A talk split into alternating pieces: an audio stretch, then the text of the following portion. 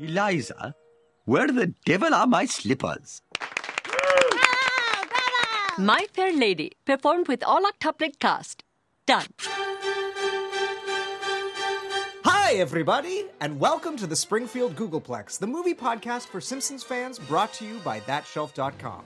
Each week, we talk about a movie parodied on The Simpsons. Maybe it was The Simpsons that introduced us to the film, or maybe when we finally saw it, we realized, hey, that's where that Simpson joke comes from. Regardless, each week we pick one at least one of us hasn't seen, or hasn't seen in a while, watch it, and come together to discuss. I'm your host, Adam Scholes, and joining me as always is the Colonel Hugh Pickering to my Professor Henry Higgins, my co-host, Nate Storing. How you doing today, buddy? I'm doing great today because uh, we have a very special guest with us today as well. You may know him from his writing and producing work on The Simpsons, as well as for F is for Family, and of course, actually one of my childhood favorites, Ah, Real Monsters. It's Mike Price. So, welcome, Mike. Good to have you here. I'm so happy to be here. Thanks for having me on. Before we dig into everything else, like Michael, you, you know, we found out through the grapevine that you're a little bit of a theater nerd, theater buff, and you obviously wrote or are the credited writer of this episode, My Fair Laddie, that we're going to be talking about today. So, can you just talk through a little bit about your history? You know, how you got into theater, your love of theater, and then how you sort of found yourself working for The Simpsons. Sure. Well, I mean, I did not grow up in like what I would call a theatrical household. Uh, you know, like some people say, "Oh, my mom was a drama teacher. My dad was a." My dad worked in a construction company, like servicing heavy paving equipment in New Jersey, and my mom was a mom. You know, back in those days, moms didn't work that much. But I just loved first movies and TV, comedy specifically. And then, you know, we always had like cast albums. Like everyone had cast albums in those days. So I remember we had the cast album for the movie of My Fair Lady, among others. So I remember hearing uh, that first.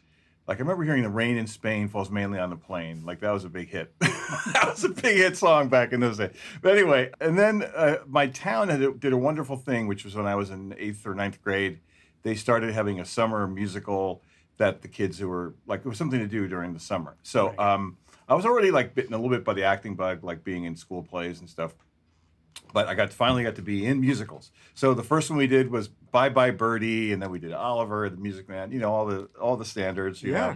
know. Uh, we did a really terrible one called Plain and Fancy, which is about the Pennsylvania Amish people. Oh, It's, okay. it's really bad. It's really, really bad. I don't know why we did it. Anyway, I could do an hour on that alone. Yeah, the, the other ones are classics that I've heard of. Yeah. I, Plain and Fancy is, uh, didn't make it New north of the border, I don't think. Yeah. No, it, it didn't deserve anything. It's really bad. anyway, uh, but it was fun. And I got into theater then. I started doing like community theater. I did a bunch of shows there. And I went on to college in New Jersey as a theater major, did a few shows there. And then I started being able to go to see shows. Again, my family was not really into going to New York City, even though we, we lived like an hour outside of New York. But in those days, like early 70s times, like New York was really, if you watch those movies from then, like Serpico or The Taking of Pelham 123, you know, it was French Connection. It was like a scary place, you know. And my, my dad only wanted to go to go to Mets games, which meant like he sort of skirted around the city, like he didn't go to the scenes. Anyway, but I loved it. My older brother went to see the theater a lot. He'd come back with like playbills from like Grease and The Wiz and uh, all these great shows. So anyway, I just totally loved it. I became specifically a big fan of Stephen Sondheim, so I went to see everything I could of his. And long story short, you know, after being a theater major in college and then also in graduate school, I studied theater directing.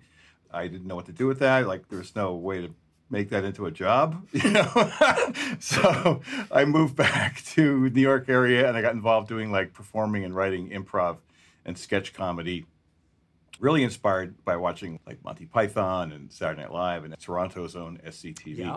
Uh, anyway, um, and that sort of led to me performing and, and moving to Los Angeles, you know, with hopes of trying to perform or write comedy. And, you know, after a bunch of years of struggle, I started to get work. And then after being in a bunch of shows that came and went, you know, the first show I was ever on uh, as a primetime sitcom was a show called Homeboys in Outer Space. That was on the UPN network, 1996. Homeboys in outer space, mercenary brothers. Everyone go to your Google right now, look it up, and you'll see it's listed on every list of like 10 worst shows of all time. but, but, but this is what I tell people is that it was really fun. It was a great job. I was so happy to have a job. It was a goofy show, and I met some amazing people, including and especially Al Jean and Mike Reiss, who were uh, consulting producers on that show. We got to know each other. They hired me later for the show they created the next year that was called Teen Angel. And then we also worked on some other things off and on. And long story short, come around um, fall or so 2001, I was working on a show in Chicago, of all places, that was struggling in the ratings. And it was about to be canceled. And like, what am I going to do? I got a young kid at home. I had a three year old son. And I got a call from Al Jean, and he's like, "Hey, Mike, how are you?" I'm like, "I'm good. How are you, Al?" And he's like, "Well, you know, uh, we're getting ready to start another season at The Simpsons, and you know, someone just left, and we may have a job open at The Simpsons if you're available." And I was like, "I think I'm going to be available." Uh, I said, "The show I'm on, the show I'm on, is in danger of being canceled soon." He goes, "Well, if it does, if you're available, let me know." So then I started kind of actively praying every night, please put the show out of its misery. Uh, and it did. It was canceled like literally like a week later. I called Al up and he's like, yeah. So then I started working at The Simpsons right after that, like in December of 2001. And I've been so happy to be there ever since. So you basically had the dream career that like Nate and I both wanted as teenagers, like That's true, working yeah. working in theater and then getting to work for The Simpsons. Like I, that literally was the dream. Like I, I, wow. Yeah. Yeah, I've been ver extremely fortunate. Uh, and it's an incredible show. I mean, I, I knew, of course, I knew all about The Simpsons. Uh, it was season 13 was on television when I joined it, and we started writing season 14. And within like a week of being there, they were like, "Hey, go over to the recording studio." Why? Mick Jagger's here recording his part, you know, for that uh, summer camp show. I was like, "Holy, oh my God, this is amazing!" You know. Uh, so it's been just an incredible ride, and I'm still there, and and they very happily, uh, nicely let me go away every once in a while to work on other things, like I work on the Netflix show with Bill Burr, is for Family. But then I they always I was always able to come back. So um, we're still going strong. We just got picked up for two more seasons, uh, 35 and 36. That, that we're writing 35 right now. I'm very excited about it, and it's great. I couldn't be more fortunate or more grateful to still be part of this amazing show. That's amazing. That's amazing. It's yeah, it's such a funny thing that the show is as old as I am. Right. Um, and so it's one of those things that like I don't know what I will do when it no longer exist. It's funny, as long as I've been around, this other thing has been around, and so when it will no longer be around, like I have an existential crisis. So I had one when Phantom was closing, and I don't like I don't know if I will survive the existential crisis of if The Simpsons ever ends. But well, uh, the one thing I can say, and I'm not speaking any kind of like insider knowledge or anything, it's just my guess, being that The Simpsons is now owned by the Walt Disney Company. Uh, that Walt Disney Company doesn't let things go. Like, No, you know? no, that's so. true. So I think that The Simpsons, as long as it's still in the Disney universe, whatever. I mean, I think I, I can't even tell you, but I think like Mickey Mouse is still around hundred years later. You know, so I think that there'll still be there'll be some kind of Simpsons somewhere. Uh, you know, if the, if Disney has anything to say about it. and maybe Nate and I will also last forever as well. Then. Sure. Um, That's true. Well, t- to that point, speaking of The Simpsons, today we are talking about the 1964 musical film My Fair Lady, which you might remember from such Simpson episodes as Season 3's Bart's Friend Falls in Love, Season 5's The Last Temptation of Homer, Season 13's The Sweetest Apu, Season 14's The Great Louse Detective, and, the focus of today, Season 17's My Fair Laddie. So, Mike, when we approached you to come on the podcast, you suggested that we, you know, check out My Fair Laddie, um, and then you suggested we check out the companion piece My Fair Lady. Uh, what what is it about this movie? Why why? It's weird. why was- I didn't. I didn't even know that there was such a thing called My Fair Lady until I wrote that Yeah. episode. Yeah, how, it how convenient, Really right? weird. Yeah, no, but what is it about the what is it about this film that you felt uh, was worth us ta- taking a look at it? Well, you know, the story is a classic story. I mean, it was originally a play by George Bernard Shaw, which was adapted to the Broadway stage by Lerner and Loewe, and then the movie. And so, I mean, it came about. I didn't like decide like I should do a parody of uh, My Fair Lady. It came about from us needing to come up with stories and, and look for something to do, you know. So I always loved Groundskeeper Willie as a character. I thought he was an amazing character. He's one of my favorite characters, and Dan Castellaneta who voices him as well as Homer and you know Krusty and all the other characters. is so great. And I was like, oh, it'd be really fun to do something with Groundskeeper Willie. And as I thought about it, oh, what if something happened with him and Lisa took pity on him and Lisa decided like she was going to help him out. And then as my mind sort of stewed around, oh, it could be like My Fair Lady and she's Henry Higgins and he's Eliza Doolittle. And then it all just kind of made sense. So, um, so it's a little bit different now, but what we would do back in those days, we'd have one day a year where the whole staff would get together and it would be around December and it's time to listen to new stories for the next upcoming season. So it was my chance to go on, and you what you would do is that you would essentially pitch the entire story to the entire staff, including Matt Groening, including Jim Brooks, Al Jean, everyone, and you kind of put on a little bit of a performance of like pitching it out, and here's what it is, and come up with some jokes. And so I pitched this story, and the one thing that made me realize that I was doing pretty well in the pitch was when I got to the first song that's in the episode is our version of Wouldn't It Be Loverly, you know, where Eliza Doolittle sings like just to have a place to live and a wonderful house and everything. Warm face, warm hands, warm feet. Oh, wouldn't it be lovely? And so I remember pitching it. I'm saying like, so then they ask Willie, what would you like? And he goes, all I want is a room somewhere. And they go, and what else? And he goes, that's it. so, so when I pitched that in the room, like everybody laughed, and then you're like, okay, I, I think I got a good shot with this. And then I went through the other things, and it, I mean, the, the comedy premise of it was that Willie's life is so small that anything is good. So then that led to him seeing like I could instead of I could have danced all night, I could just be indoors all night and things like that. You know, Right, so right.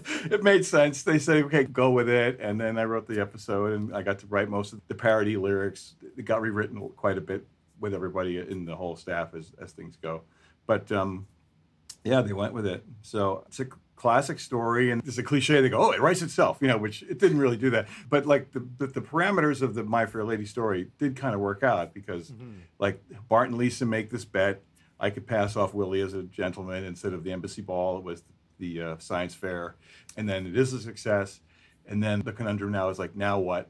You know, with Eliza Doolittle, that's what happens with her. Like, we'll get into the movie in a minute, but uh, Rex Harrison is such an a hole in that movie. anyway, he's such a jerk. Anyway, but Lisa was a little more um, nice, but she hadn't thought either about what does Willie do now. And then we landed this whole thing where he gets a job as a maitre d' at a restaurant. And, and of course, The Simpsons being The Simpsons, we can't leave the episode with Willie still being a sophisticated gentleman working at a restaurant. So we had to find a way to get him to go back to good old Willie, which Krusty provided that by coming in and insulting insulting Willie and giving him a hard time. Well, let's actually take a listen to that first number that you made a reference to here. Here's from the original cast recording. No, I'm just kidding. Here's uh, Willie with uh, Wouldn't It Be Adequate? Don't you ever hope for anything better? Something better for Willie? All I want is a place somewhere. That's it. maybe you could aim a little higher. Well, let's see. Oh, to have me shack rebuilt, get my rotten teeth all drilled. Something on underneath me kilt. Oh, wouldn't it be adequate? Matching shoes for both me feet, dining on untainted meat. A toilet, what still has its seat? Oh, wouldn't it be adequate? Adequate. Adequate. Wouldn't it be adequate? I will say that the rewatching this, the false start of that's it. Like I actually had laughed me like loud. yeah, I laughed out loud, Oh, like a for sure. full guttural. uh, it's a it's a very solid joke. So Mm-hmm. uh, well well done, and I'm glad that it made it through from pitch to air because I imagine that's not always the case. No, it's not. I mean, I'd say maybe like five, eight percent of the stuff you originally pitched make it all the way through. That's pretty good. So yeah, because we all we rewrite everything all the time. So yeah, so that was very gratifying. So one thing I, I really I noticed and I really loved from this musical number was just all of the sort of choreography that's going on in it, where you have you know like he has the pets on his feet at one point, Right. and he's you know like all of that. Was that So was that actually like in the script, or was that more sort of the animators uh, riffing on the script, or how how did that come together? it tends to be a little bit of both. We'll write some of that stuff in the script, but then our director, who's Bob Anderson, did a fantastic job in this episode. They'll add a lot of it too, you know. So um, I can't remember going back that many years, like which exactly which stuff was which. But they, yeah, we have a pretty good working relationship with them. A lot of it comes from the script first, and then but then they end up coming up with great stuff. Yeah, it was really fun. Well, one of the things I wanted to ask, with the focus of this season of our show being all about the musical parodies on The Simpsons, I wanted to sort of talk to you a little bit about what the process of doing a musical parody is like, because the musical parodies on The Simpsons, they're not like Weird Al parodies in that you just take like the music of the show and then just change all the lyrics and call it a mm-hmm. day. There's always a sound alike to a song from the show, so it has to be close enough to the audience To knows what it is. it. Yeah, to be recognizable, yeah. but different enough to legally not, you know, have any slaps on the wrist. But the, Right. the thing that you know Nate and I keep remarking upon is that a they're always like outstanding. Like the the songs are always so good. In some cases, we've been arguing they're better than or better and more memorable than the originals. So what is that process like? Are you are you? I'm assuming that that's mostly Alf Clausen who's doing Yes. the the musical part. But are you working closely with him, or are you just sort of you write the lyrics to the the original and then he finds a way to change it, or, or like what? T- talk us through what that process looks like. Yeah, that's a thing where with this particular episode, and I had another one that we did like the very next season because that one was well done, and I was like, let's do another one. That turned out to be called Yokel Chords, which is the sound of music, uh, starring Lisa and uh, Cletus's kids. Anyway, um, that was a similar thing where like we would then write the songs to the original, Okay. you know, and then Alf would do come in and do his arrangement of it, and yeah, he's Alf is really really good at doing that, you know. And it started with the first one I remember seeing was the Mary Poppins one, where they took all the songs from Mary Poppins. Yeah. And it was just enough of a thing. I think over the years, it's even gotten harder. Like you have to even make it a little more indistinguishable from the real. I think some of it t- comes down to how much it would cost to license the original, Right. or even if the people who own the original would let us do it. You know, sometimes that comes into play. So that's stuff that I wasn't quite aware of uh, then, or not, I'm not one of the main producers of the show still, but I don't know how that works. But I know that we're doing one coming up, an episode that's coming up very soon, where we did take a song. It was from a somewhat more obscure Broadway show of Ragtime. Okay, yeah, yeah. And uh, there's a song in there about Henry Ford. That's all about how Henry Ford revolutionized the assembly line Yep. and everything. And so um, it's a big song that they took, and Mr. Burns sings it about about using hiring non-union workers and to replace the union workers. yeah. But um, that was one where I, I'm pretty. I know for sure, like they paid to license the Right. actual song itself. Mm. So that when you see that, that'll be on like later on this year. You'll see they just took the song and did it. Right. Um, but with this one, because was Lerner and Loewe and whatever, I, I think they decided we'll just do like the Sherry Bobbins version of it. but Alf would do all those, yeah. But Yeah. then I would, I would, he would, he would show them to me, and I would say, "This is great," you know, whatever. And and then I got to go to the actual scoring session, like in the big giant soundstage at Fox, where in those days we had like a very large orchestra, and then I got to sit there and just watch him conduct this orchestra, do these songs. Cool. Yeah, so I finally felt like I'm finally, oh, I'm finally kind of on Broadway. right. And totally. And the cast are such great singers too, right? And not only are they great singers, they're great singers in their Simpsons characters, which mm-hmm. should not Yeah. necessarily have great voices, and yet they like it's it's astounding that they're doing like so many layers. This episode especially, like Dan's singing voice has always been impressive, but the fact that he can make groundskeeper Willie sound so good is Yeah. really, really impressive. Yeah, they're all incredible. They're all just amazing talent, and I still can't get over the fact that like you go in and you record them, and like here's this guy, and he's he goes switches from Homer to Krusty to Willie to Barney to Quimby, whatever. He's and they're all they're all amazing. Yeah, so that's it's so much fun. So uh, one question I have as well about this, we've been kind of like looking back at the way that musicals have evolved on The Simpsons as well, and it's like early days. There's actually some like really early musical numbers, but the rules have changed over time, right? And I feel like probably the monorail episodes, maybe the first one where people actually break out into song and it's sort of like part of the reality of the show and works like a musical where it moves the plot forward and all of that And so I'm wondering now, is it just sort of like it's a given that like musical numbers could just happen on The Simpsons, or are there still sort of rules about, you know, like when it works, when it doesn't, in the way that you're thinking about it?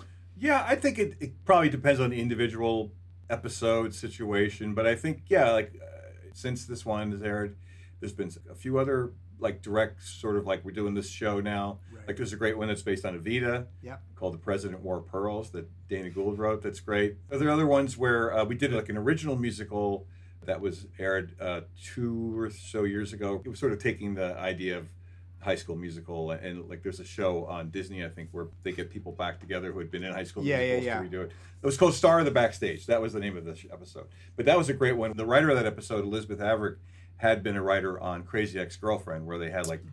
Yeah. amazing musical numbers in every episode. So she got to write all those with Jack Dolgens and like really we decided we're going to make like real original musical. So I think it all depends. But like this one, like with Mr. Burns, I just told you about, like it just comes out of nowhere in the middle of regular scene, and Mr. Burns just decides to start singing a, a, a, number, or kind of like "See My Vest," another Yeah. one. You know, so it's like, yeah, I think it's okay now. The, the reality of the show is elastic enough that you know we decide to break out into a musical number, then that's fine. Yeah, like it's one of those funny things that I think a lot of audiences struggle with musicals in general and musical movies especially, and it's it's something we've been discussing over the course of this series. But yeah, for some reason with animation, it's like yeah, it's totally fine if they just break out. It's like nobody questions it. It's totally normal. And I love. I mean, the see my vest thing is like my favorite thing after that is when Bart is like na na na na na na like he's he like so clearly.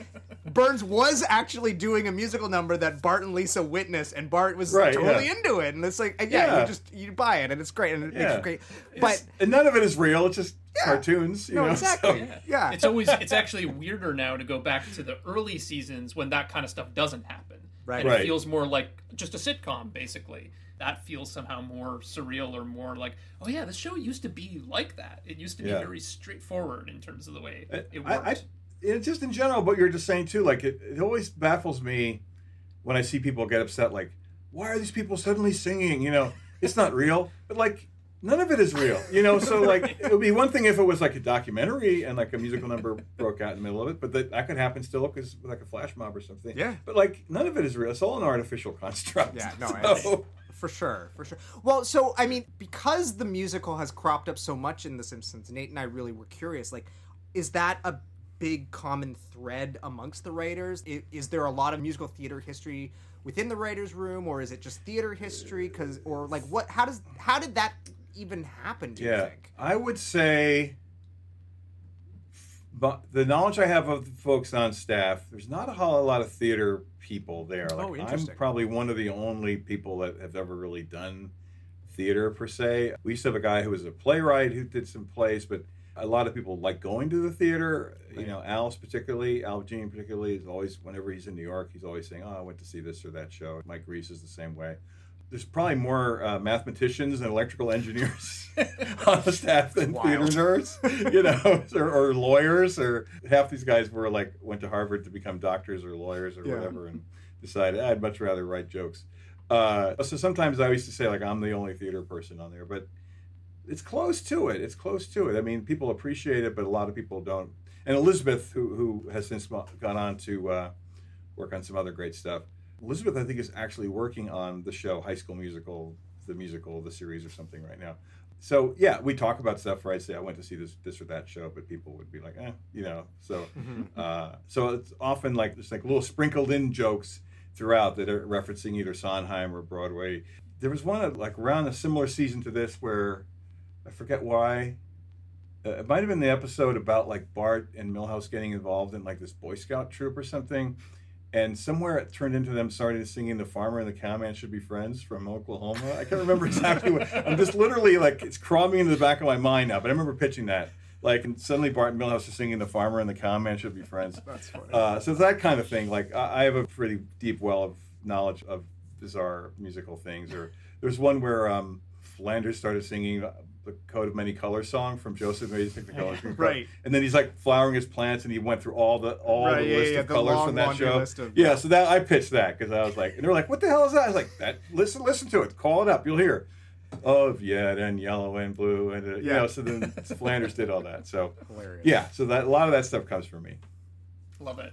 I love the feel of those musical numbers because it has a certain sort of comedy to it, just because it's so earnest. I think is part of it that it, it just adds so much to the texture of the Yeah. show. Oh, the one I want to mention too. I- I'm sorry, all these memories are flooding back now. it was one we made up, which was a thing where Grandpa. This is a more recent season. By more recent, I mean maybe within the last 12 years. anyway, Yeah, right, yeah. anyway, that Grandpa mentioned that he had all his money that he lost, and and he was like, "Why did you lose all the money?" Oh, I invested in this musical about the life of Eddie Gaedel, starring Nathan Lane, and Eddie Gaedel was the guy who was like a very short man of stature who was hired by a baseball team during World War II to stand in and be like a pinch hitter. And the joke was that he was so short that he would just get walked on four balls. I think I pitched that. I was like, ah, I lost all my money on a Broadway musical about Eddie Gaedel starring Nathan Lane. And then we had like a brief clip of the poster. We wrote like a little song for him singing, look at this guy, he's so short. Whatever. It was like a little quick thing. But I remember that too, putting that in there. Those I are- love Nathan Lane, by the way. I love Nathan Oh, Lane. I mean, he's, was- yeah, he's the best. For sure. Um, th- those are always my favorite kind of jokes where it's like, I remember as a kid, I would just be laughing because I knew it was a joke, but then it would be like, it wouldn't be for 15 years later until I finally got what the joke was. And that's the entire premise of our show is like, right it- because you don't you don't always know what's actually a real reference and what's not like Yeah. that's always the thing like for ages uh, you know and this is one of the ones we're going to cover this season but neither adam nor i knew that paint your wagon was a real thing Yeah, Right? We, we just assumed that that was a that was a Simpsons joke. it was just Right. a joke There's Right, no way. Clint Eastwood was in a Western musical. And Yeah, then but as it turns out it's like not only is it a real musical it's actually also by lerner and loewe Yeah, Right? I Exactly. mean, Yeah, Yeah, so- exactly. Lee Marvin. the Right. the surreal moment of hearing "Rock Me Amadeus" for the first time and, and Yeah. going, "This is the Dr. Zaius song," and someone going, "No, Adam, like that was a song in the '80s before you were born." Like it's just, but, but on the flip side like you know you thought for ages that uh, streetcar named desire was a musical yes, I, I, Michael, I famously asked my dad uh, to pick me up the cast recording of uh, "Streetcar Named Desire," and he just kind of like gave me a look and was like. It's not a real musical. Like it's that's a it's a, we I can rent you the movie from Blockbuster. You're not gonna enjoy it because you're like ten years old. Yeah, no, I it was. Oh, that is such a great up. Oh god. I mean, That's- it's that just brings to mind like this great guy who's not on the show anymore, but he was sort of probably Jeff Martin was probably Yeah. the driver of all those Yeah. musical episodes in the early seasons, like the Barbershop Quartet, and this, you know, because he was because he wrote a lot of the songs too, right? yeah, he's a really good musician and a great songwriter, and then he was a writer on the original David Letterman's show, and he used to play this guy called the actor singer. This is way before your time, but he would come out and do this thing like I'm an actor singer. Hi, how are you? Are you uh, are you an actor? Uh, actually, I'm an actor singer. An actor singer. Okay, great. And then like there would be some fake calamity where like a light would fall or something, and he would die, and then Paul Shaffer would go, He's dead!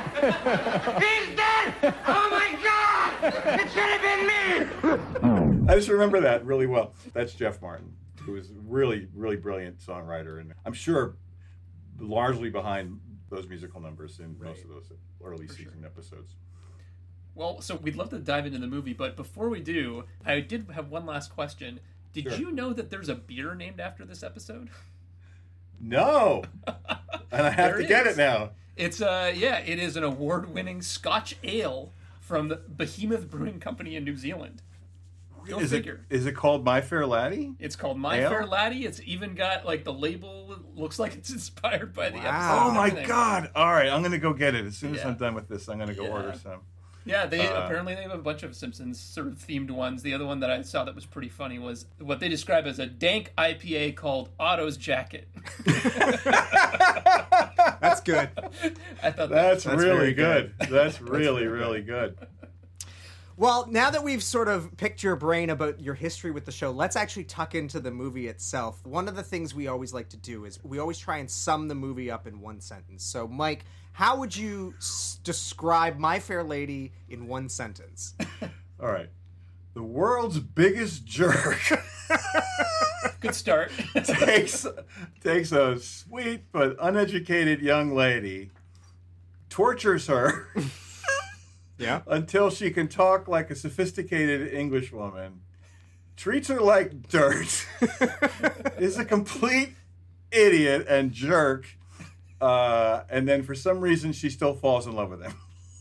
Yeah, that that That's about With it. songs. That's basically it. It's three and a half or songs. three and a half hours to get to there. Yeah, yeah, you're right. Yeah, um, and that and that oh, Coda, and at the end, even when she comes back to him, he's still, Still a the world's jerk. biggest jerk. yeah, still, a, Oh, still yeah. a giant Turk.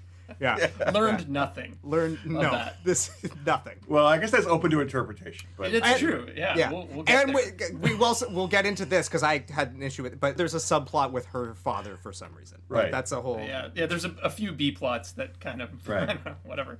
well, Um, occasionally you need the father to show up just to, to do like a real happy, fun song that like takes you away from the main plot of this awful guy and Yeah. what he's doing to this Yeah, young exactly. lady. It's true. He does lighten the mood a little bit. Yeah. So usually after this, we'd find some kind of like archival description, right? Like from a poster or something like that. I actually weirdly couldn't find one, um, but I did find uh, a pretty good quote from Roger Ebert on the subject. So he just said, uh, "It is unnecessary to summarize the plot or list the songs. If you're not familiar with both, you are culturally illiterate. Although." In six months, I could pass you off as a critic at Cannes or even a clerk in a good video store, which requires better taste. Which I thought was pretty good. That's Um, good. That's good. Yeah, yeah. it's true. It's one of those shows that I feel like you just everybody kind of knows, and Yeah. you don't really know how you know it necessarily, but it's just Yeah. part of the culture, I guess. I think it's even a thing too, because like I remember seeing the movie way long ago when I was younger, and like then I knew the songs and I knew the story, you know, and then I watched it when I wrote this episode, and I kind of remembered it again. But then you, you sort of think, oh, it's you know, she's ah, she talks Cockney, and then he teaches her to be nice and everything, like oh, that's fun. But then the the real, I mean. It's difficult stuff, and and then you know, my wife and I were in New York a few years ago, and we saw the Broadway Lincoln Center revival of the show with Lauren Ambrose and um, all those great people, and it was like that was stupendously great. But I was like, wow, this is difficult. You know, they, they Yeah. tackled it really interestingly, and you know, it's more of a modern take on Right. on this battle between the sexes. Uh, You're watching the old movie; it's sort of like I'm gonna go off on a little bit of a tangent, but there was like a whole strain in those days of like these guys, like the Henry Higgins, Rex Harrison, like the confirmed bachelor. I would never have a woman in my life. A woman will destroy your life. Who wants a woman? You know, it's like, geez, dude. But like, because there's another movie that came out around that same time that I can't recommend enough if you want to get a, a view into what the mindset was. It's not a musical, but it stars Jack Lemmon, and it's called How to Murder Your Wife. Oh, and it was a big hit comedy, and it's about a guy who's a comic strip artist who lives in New York, the bachelor lifestyle. He has Terry Thomas as his butler, and he gets drunk at a party, and he accidentally like, marries this beautiful, sexy Italian woman. As you do. And, right, yeah, and Yeah. like he's married to her, and he's like, "Oh, I'm married to this now," you know, and she's like unbelievable. She's stunning. And like she, but she turns the household upside down because she wants to cook spaghetti and in the whatever. And then it turns into this whole thing where his character that he writes, his comic strip character, he gets her married in the comic strip too because he writes his comic strip based on what's going on in his life. And so he, he has the comic strip character plot to murder her. So then it looks like he actually did murder her, and he goes on trial for murdering her oh. because she disappears. It turns out she left to go to Italy to be with her mother because she's mad at him. But there's a whole big scene where he has this. He has a scene where he talks to the guy, and he goes like, he goes, just imagine if there's a button right here. If you push that button, your wife would just poof, would just disappear forever, right? He says that's that's the climactic thing, and then all the all twelve men in the jury like suddenly go leaping, like trying to push this imaginary button. Like Right. it's that kind of misogyny that's so bizarre. I, I recommend it just for just for the cultural anthropology of it. But that's sort of what's going on with this guy. Like, eh, a woman. Who wants a woman in your like? That song goes on for like eleven minutes about a woman in your life. and it's not even it's like not the first song and not the last song about that. no, no, right. Well, we the first film we watched for this this whole entire podcast, the very first episode was James Bond. You only live twice, and we spent most of the episode talking about just the like casual misogyny that was just like Oh, totally normal, crazy. and the racism. Like I mean, it's just a Right. whole. That- yeah, it was a very different time, Yeah. clearly. But um, so you sort of addressed this already. But your first exposure, you were saying to the to the show was like sort of through the cast album, and then eventually Yeah. you saw the film. Nate, what what about you? Did, had you seen this before? this week? So no, I am one of the uh, culturally illiterate, um, you know, who who had never seen it, never seen the stage play, and so I, probably my first exposure where I like really knew what My Fair Lady was was probably on The Simpsons. It was probably I think it's yeah season thirteen, the sweetest Apu, right where Manjula gets Apu to perform My Fair Lady with the octuplets. Um, to like you know get back in her good graces and that's probably my first exposure was like Apu saying Eliza you know anyway Where the devil are my slippers? so yeah Adam what about you in around 2002, I want to say, early 2000s anyway, the Stratford Festival in St- Stratford, Ontario, which is a predominantly Shakespearean festival, but for the last 30 some odd years has also been doing musicals. And it started off sort of being like of a certain era, and then they've branched out and sort of gotten more modern. But at the time, they were sort of doing all of the golden age of musical kind of musicals. And so they did a production of My Fair Lady that my parents took me and my sister to go see and I guess before we went or after we went, I can't remember exactly what the timing was, but we rented the movie to watch it. But I, I, I don't think I watched. I think because back then I was like, well, I'm gonna go see the show. I don't need to watch the movie. But I guess for my sister's sake, so she could like understand the plot because she was a little bit younger. So I was familiar with the stage show, but I don't think I ever ended up actually seeing the film. And I had kind of like forgotten most of it. Like I knew the basic sort of structure of like, yeah, you know, Cockney, this guy comes along, he's gonna make her a woman, he succeeds. Because like that trope is sort of echoed throughout pop culture for the last, you know, sixty some odd years or whatever. But yeah, I, I hadn't ever seen the film and I was so it was sort of interesting to like dig into that and I must admit that I kind of went in with trepidation, if only because of the runtime. I was like, ooh, this is gonna be it's one of those, eh? One of those full on three and a half hour adaptations. Like this is this is another part of Adam's pathology as an editor is that he can't handle anything that's like long. He's always looking It's for the long. thing that could be It's cut. so it is long. It is long. long. It's, it's so, so long. and it doesn't need to be. No, I there's know. a good there's a good argument for some of the length, I think. But we'll get into it. The B Well, okay, so basically, what I what I call it is this is not an adaptation. This is a translation. It's like what I was reading early on in my research was that this is one of the only, if not the only, Lerner and Loewe adaptation where it's everything. They didn't Yeah, cut a single number. They didn't cut like it's the whole thing from start to finish. And Yeah. again, when you're in a theater three and a half hour, you know, you want to get your money's worth, especially nowadays. And you've got the intermission, and it's fine. It works. At home viewing, you know, on not your what TV. it's made for. No, it's not what it's designed for, obviously, but it's not really adapting it for the medium. All the B plot with the father, which to your point, like yes, it's sort of giving some levity, but it's not really adding anything. Like I would lose all that. Uh, I would cut down on some of The two best songs in the whole well, show. yeah, I know they are like the two, great two songs. they are great songs, and that's probably why you have to keep them. But at the same time, it's like no, I know, I'm, Yeah, I, no, I know, I understand, I get it. Yeah, it's a B plot. No, one of the numbers is like when the staff are singing "Poor Professor Higgins," and I'm like, I understand why this scene exists in a stage production. But in a film, I'm like, what is this doing here? Like, you could just do a montage, like a proper montage. yeah, like yeah. it's so it just that was my biggest takeaway from this film is But that it does It's an interesting counterpoint though, because the first one we did for this series was On the Town, mm-hmm. and they completely shred the Mm-hmm. Yeah. original musical. It's I like know. it's like a completely different show.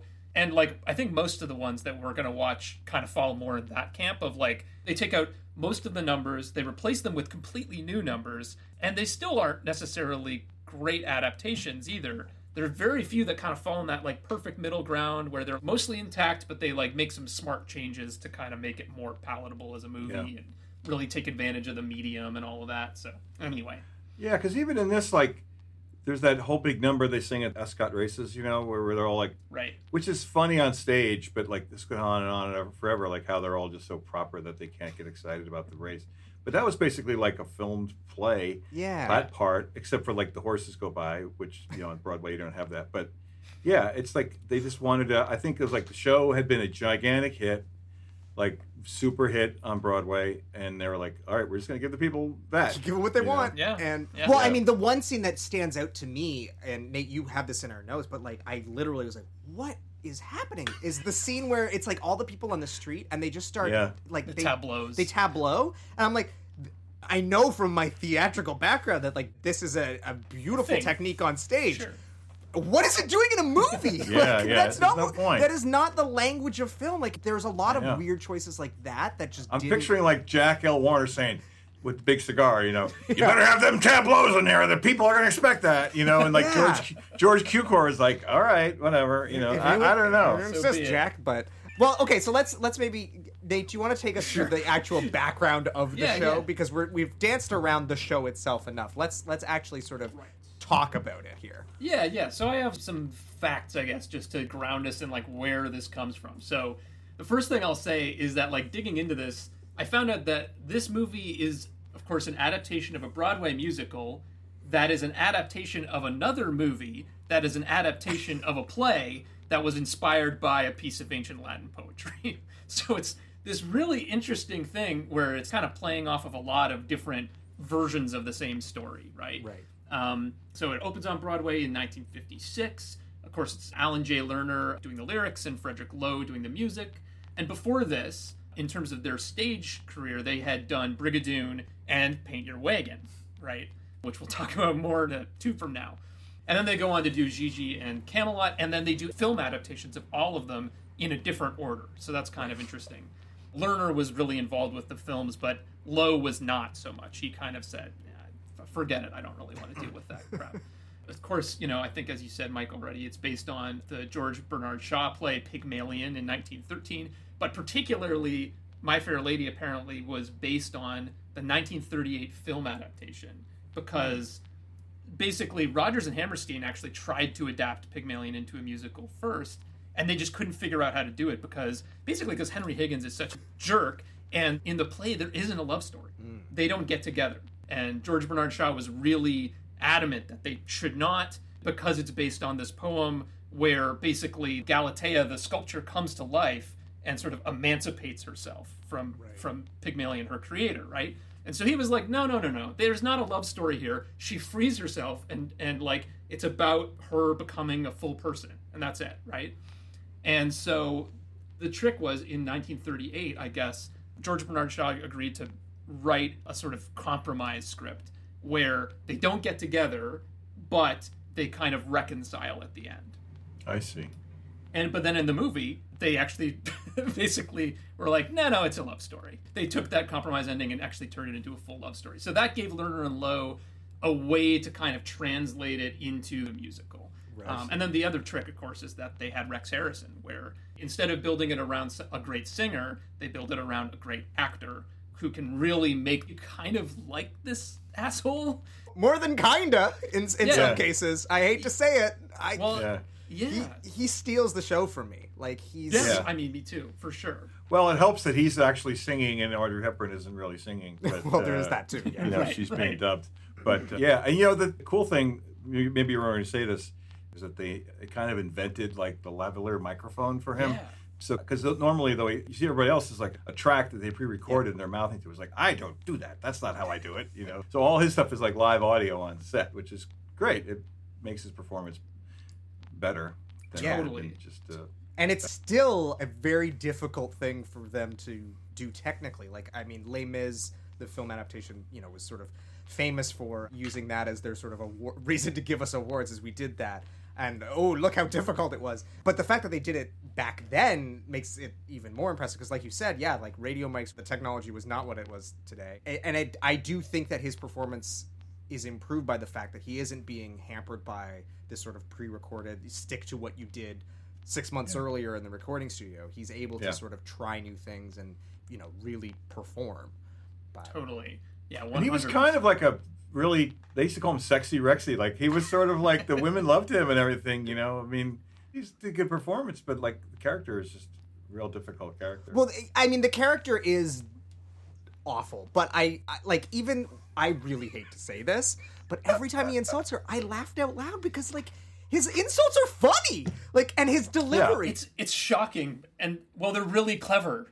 well, I, and I, I, I, I, I sort of equated it, Mike, to Basil Fawlty. That's who he kind of reminded me of. Is like he's he's this despicable Right. human that you kind of can't help but like because he's very funny and like he's very erudite, erudite and like "You- you- the way he speaks like this and he gets so what, what, why are you throwing your slippers at me like it's just it's so Yeah. like there's something to his performance that is just so magnetic, despite like you said, he has no charm to him. But I genuinely cannot imagine anyone but Rex Harrison in the role now because like mm-hmm. Yeah. anybody else is just like to thread that needle must be so difficult. It is weird too. that He's so much older than her too. I mean, Yeah. that's the thing. Like the production I saw on Broadway, the guy who played Henry Higgins, in that he was younger. Seemed like more age appropriate, right? You know, and Rex Harrison is so old too, like much older than her than Audrey Hepburn. Or he appears to be. Yeah, I think she's uh, like 20, 20 years older. I They think. said she's 21 or something. Yeah, so they it, say right? she's 21. I'm like, uh, well, okay, Yeah. that's Well, a bit yeah. of a stretch, but Yeah, I- no, she's that's like, true. Yeah. Yeah, she's supposed to be. I think she's actually 35 in the role, and he's in his 50s. Right. So Yeah. yeah, it's a huge. So age yeah, gap, still for a sure. huge age gap. Yeah. Yeah. So I mean, the you know the show obviously, like you said, Mike, it's a it's a hit, right? Sweeps the Tonys. It set a record with 2,717 performances in its original run. Wow. Um, and it becomes the highest grossing Broadway show of all time at about $10 million. And of course, the original cast recording was like the best selling album in the US in 1956. So, you know, by all accounts, like a huge, huge success, right? Um, and then in terms of the film adaptation, they're originally going to actually give it to Vincent Minnelli, uh, but he asked for too much money, so they so that didn't work out. Joshua Logan, who again we're going to talk about more down the road with Paint Your Wagon, also was originally offered the role of director, but the offer was withdrawn because he wanted to shoot on location. Again, something that will come back with Paint Your Wagon. And Lerner was also sort of pissed off that they didn't allow them to shoot on location in London. So obviously the director ends up being George Cukor. You know, he'd been going since the 1930s, but some of the other ones that sort of stood out to me were Philadelphia Story, um, Gaslight, which is where we get the term gaslighting, and A Star Is Born, the first remake of it. Um, so he's, you know, It's yeah, the Ju- the Judy Garland one though, right? The Or- Judy Garland. right. I think so. 1954. Yeah, yeah. So Yeah, that's, that's the, Judy the, the, Garland. the the sort of like famous Right. because there's been so many remakes of it, it's hard to Right. track. But yeah, that is the the sort of the uh, original iconic, even though it's not the original. But- yeah, Every single one of them ends with the guy peeing himself on, on the Grammy Awards. yeah, yeah. That's that's baked in. yeah. Interestingly enough, yeah, exactly. Oh God. So so yeah. So basically, you know, a little bit more on Cukor. He's the heart of Hollywood's underground gay scene at this point, and was sort of known for holding parties where you know closeted showbiz types could like come openly with their dates and just like be together. So that's kind of interesting. But he did try to kind of keep his personal life and his professional life very separate. Right. A lot of people kind of disparagingly called him a woman's director um, as a way to, I think, kind of like discount his work and all of that. But it is very weird because, of course, he worked with lots of leading men as well, um, and his movies had a lot of like crossover appeal. So it's I don't really know what they meant by that. I guess, um, Right, other than to just kind of say, uh, yeah, no, he's not a serious director. I read somewhere that he also did like some uncredited directing work on Gone with the Wind, which you know Yes, is did. uh, Right. not nothing to shake a stick at. I think you Gone with the Wind started out as him directing it, or and he was replaced by Victor Fleming, or the other way around, or somewhere Right. in there.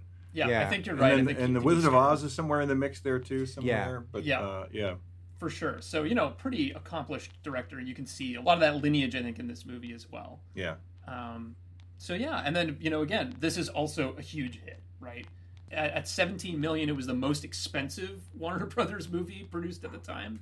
But nevertheless, it went on to become the second highest grossing movie of the year at like 30 million dollars. So it beats out Goldfinger for context this year. Okay. right? Wow. But is is beat out by a hair by Mary Poppins, of course. Ah, Um, interesting. Right. Yeah, yeah. Interesting. Yeah. So there's a, a real rivalry here. You know, Yeah. there's more to that story, and we can talk about. And then it also sweeps the Oscars again, right? Wins Best Picture, Best Actor in a Leading Role, Best Director, Best Cinematography, Best Art Direction, Wow. Best Costume Design, Best Sound, and Best Adapted Score. Uh, and it's also nominated for Best Actor in a Supporting Role, Best Actress in a Supporting Role, Best Adapted Screenplay, and Best Editing, wow. which is pretty wild. Uh, Who was only- nominated for Best Actress in a Supporting Role, like the Henry Higgins' mother or something? Or- Yeah, yeah. Wow. It's Wow. bizarre. She I mean, good. the two. She was fine. yeah. She- But I yeah. mean, she's the role is pretty small, but Yeah. you know, Yeah. and then the uh, father Alfie is also nominated. Go figure. Right. Well, he was in the original Broadway cast of that too, Stanley Right. Holloway. Yeah, right, so- and the and the mother was actually reprising her role from the most recent adaptation of Pygmalion. Oh, interesting. Super weird. Um, so anyway, Uh, but yeah, notably the- absent in that list of Oscar nominations, Nate, it was was a certain right, Yeah. Audrey Hepburn, Yeah. not nominated for who, the Oscar. who did win that Oscar for Best hmm, Actress in Yes, a well, movie we'll that get there. year? We'll Yeah. get there. All right, well, so that's kind of it on the big picture background. So let's dive into the movie. So, you know, in this opening scene, right? I think the opening is fantastic. It's, it's one of those perfect openings where it really sort of encapsulates like all the themes of the movie and the aesthetic and everything, like right up front, right? It starts with, you know, you were saying it doesn't have a lot of sort of movie language, I guess, in it. But I think the opening's pretty good for that, where there's like this sort of montage of just like people coming out of the theater, right? Yeah.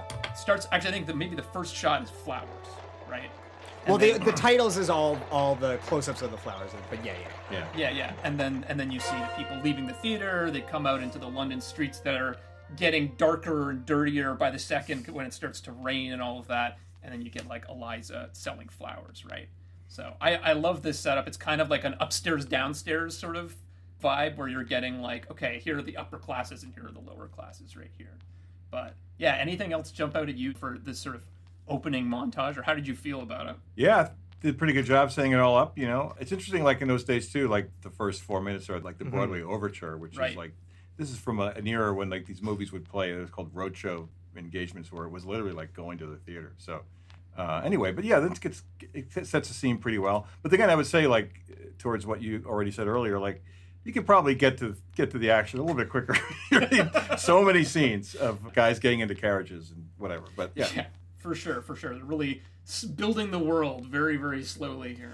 Well, I think the thing that it sort of immediately announces, though, is the level of production design and and cinematography. Like, it, we're gonna see. I was genuinely surprised when I read that this was all shot on sound stages. You know, you think of like Wizard of Oz, and like it's a beautiful film, but you can tell that they're on sound stages. Whereas this, like, especially the scenes with Freddy when they're out in the streets of London, like you really wouldn't necessarily think that that's a set. Like, it's very, very convincing. So the Yeah. I was immediately sort of struck by just like the visuals, which I think kind of eased me into like, okay, I'm gonna enjoy this a lot more than I think I'm- mm-hmm. I was going to. So Yeah, for sure. I think, you know, one of the things that struck me thinking about it in retrospect was that flowers are such a good, like, metaphor, you know, in this movie as something that kind of moves between classes, right? Mm. Um, you know, because you have the flower girl, and then you have the pe- who buys the flowers, right? And where are the flowers displayed and all of that. So I thought, you know, watching the intro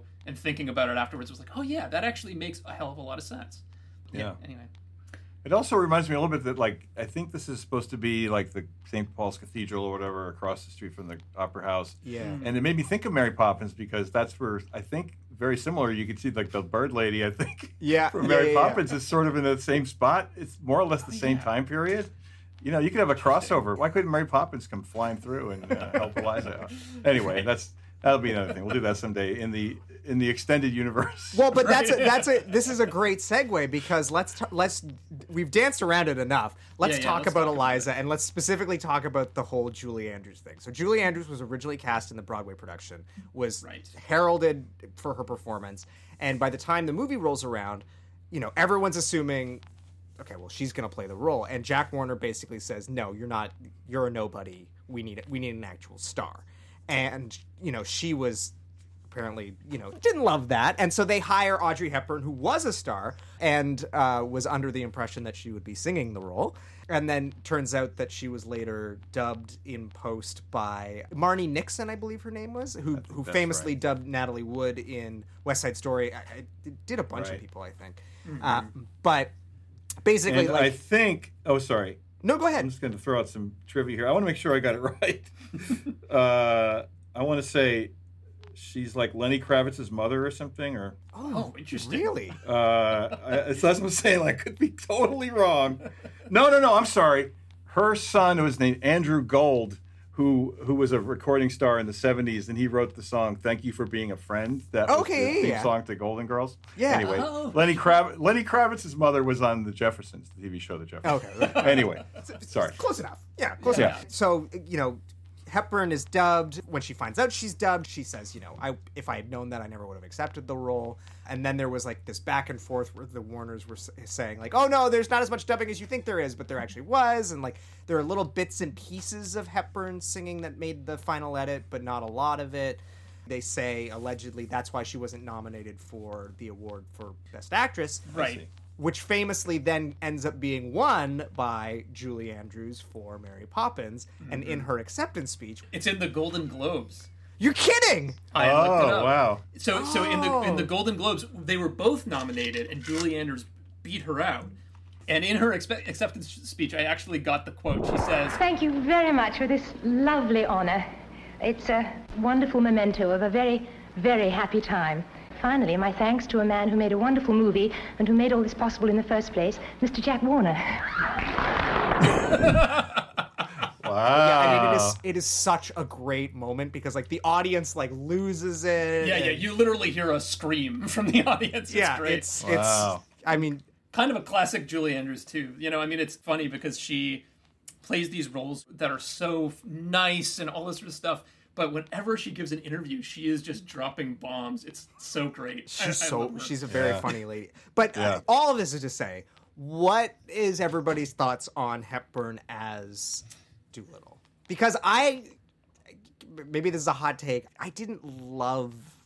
And I spent most and maybe this is just colored by my knowledge of the fact that it could have been Julie Andrews and I was just playing whataboutism or whatever, but like I spent most of the movie being like I I just wish that this was Julie Andrews because I feel like she would have done this part yeah. justice. I thought she was good. I, you know, I'd say that it's there's no escaping the fact, even from the moment you see her, even though they put her in this like little hat and the, that she's Audrey Hepburn. You know, she's like a That's- I think that's what it is. You know, and Julie Andrews had a little bit of like her nose a little turned up. You know, like she had a Mm-hmm. little bit of a more of a look like a real person, and Audrey Hepburn just she couldn't help it. She's like Yeah. incredibly beautiful and glamorous, and even though they put like the smudgy soot on her face you know, she's Audrey Hepburn. You know, I thought her acting was fine, but uh, yeah, that was the hard part I had was like you just can't get past the fact when that when she comes out at the at the the Ascot race, like that's when you're like, okay, well now I understand why you've cast Audrey Hepburn because she's Mm-hmm. stunning and the reveal of that dress,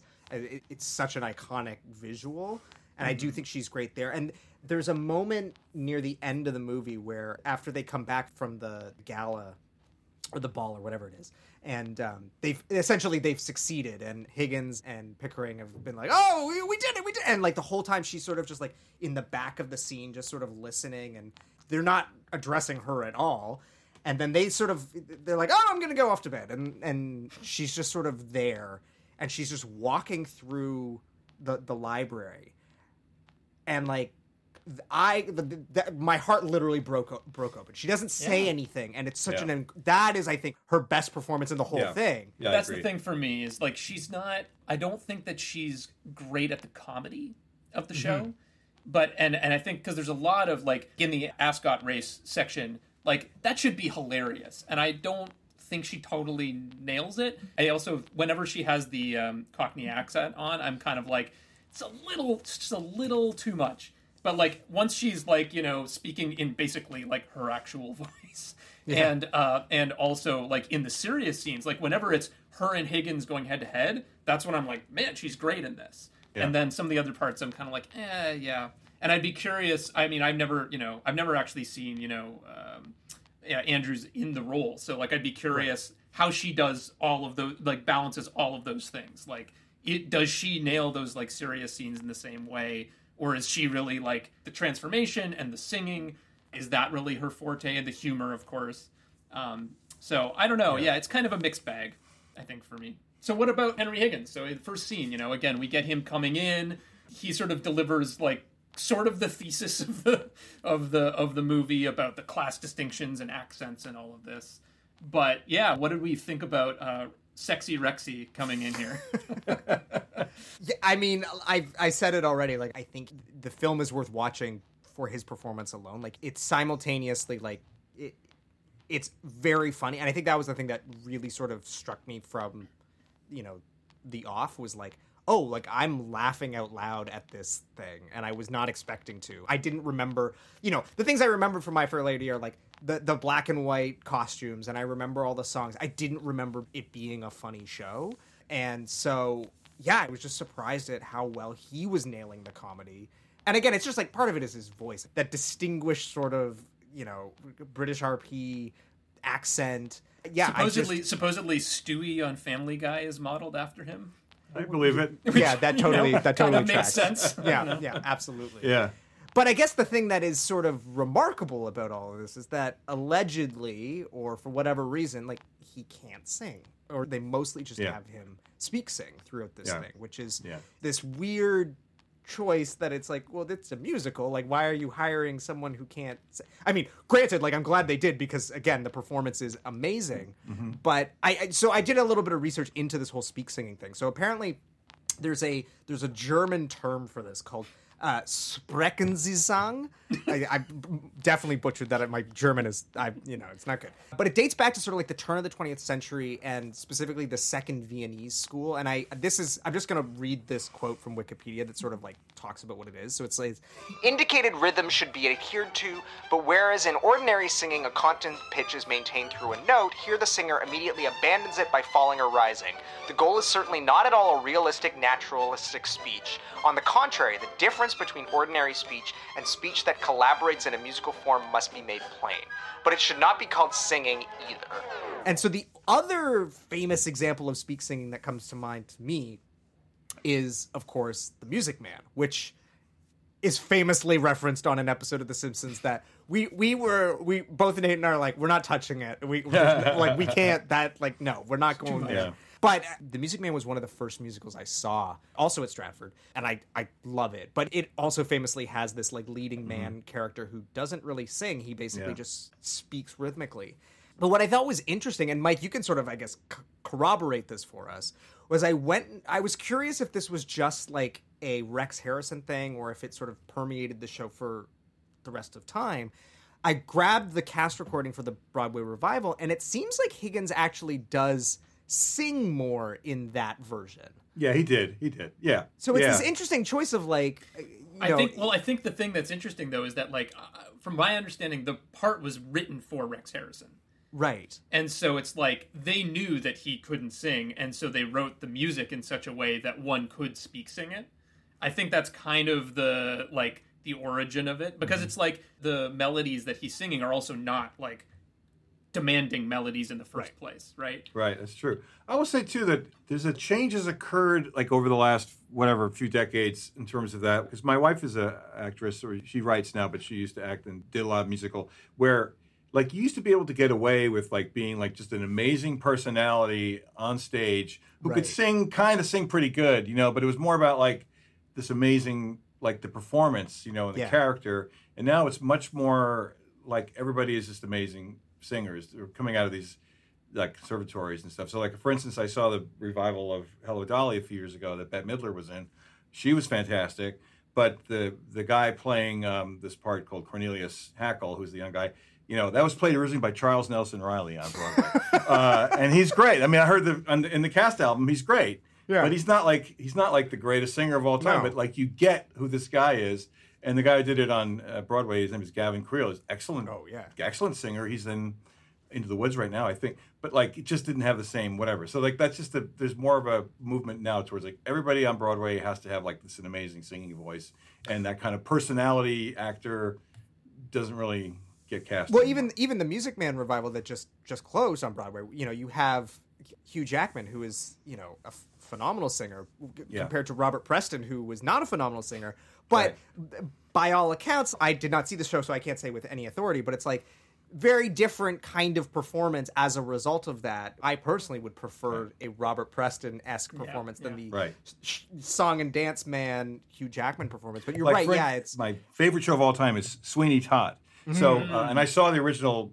I'm old, so I saw the original production of that with Canada's own Len Cariou. Yeah. uh, you know, he was phenomenal. You listen to the record; he's so good. He's a really good singer, but he's like really acting it. Yeah. And uh, they're getting ready to revive it now with Josh Groban, who I know has an amazing voice. My worry is that he'll just like super sing it, Yeah. and he won't bring the acting chops that like a Len Cariou had. So uh, I'm gonna go see that with fingers, nails being bitten. You know, so hope that he can do it.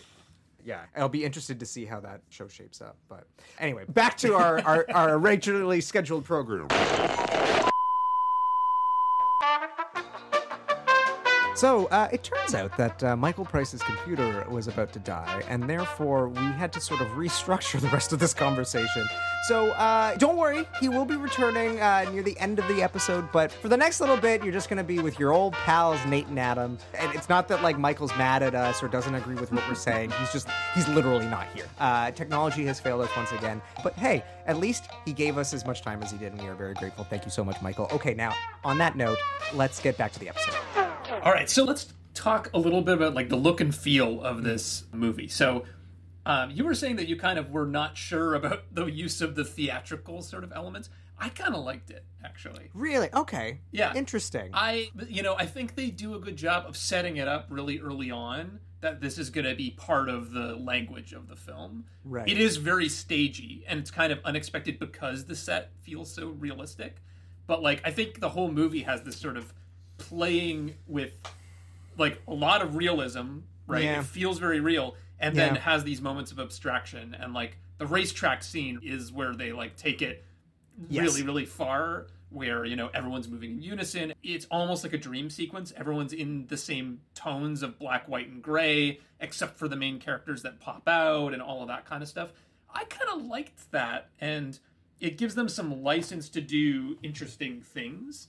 But I agree that like you know it would be nice to see them really use like film a little bit more, you know. Yeah, I think it's just again, it comes down to I can't remember if we talked about this in the last episode or not, but the film adaptation of the musical adaptation of Matilda is on Netflix, and we watched it the, over the Christmas break. And that film does a really, really good job of establishing the rules of the universe right out of the gate.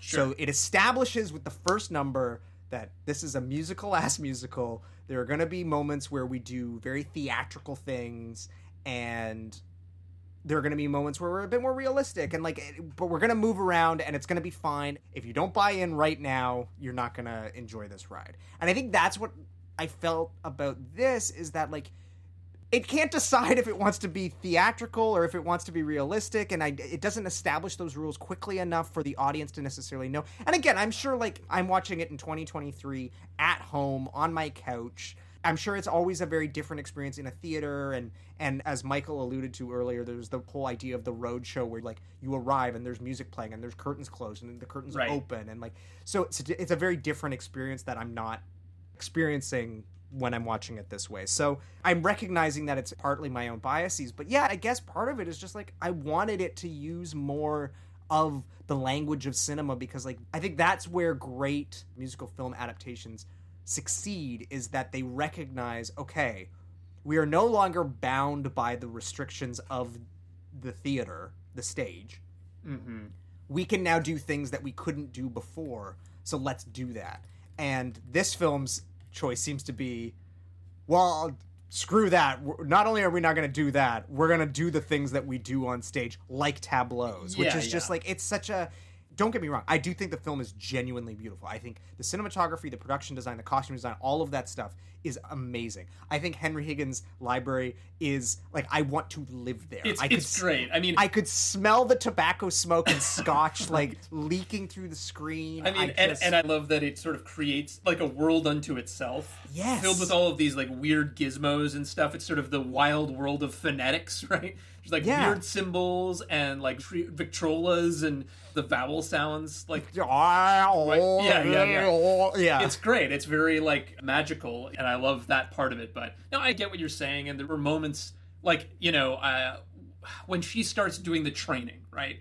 Mm-hmm. I almost wish there was like a John G. Avildsen training montage. Yes! You know, where it's just like, okay, and now we just see her doing a bunch of stuff, and there's like some music, like you could put a number a number over it. Maybe poor Mr. Higgins is, you know, the like is going over top of that Yeah. montage. But like it could have that could have been a lot faster, and then other things could have had more room to breathe. You know, and like and like and granted, we are also like we have to c- consider the time that the film is being made. Like the Rocky style training montage. right, like, it's invented been- by John G. Yeah, like it hasn't been invented yet. So yeah, like I, I Yeah. again, it's it's it's it's It's it's, sometimes time. difficult to yeah put things within context. But yeah, it's just that's what I mean. I just felt like the film was a little too literal in its adaptation than I necessarily wanted. And even like I think of other stuff at the time, like you know, Mary Poppins is a very magical movie that takes advantage of the medium and even Yeah. things like Sound of Music. Like, okay, this is a thing where we sing a song about the hills in Austria being alive.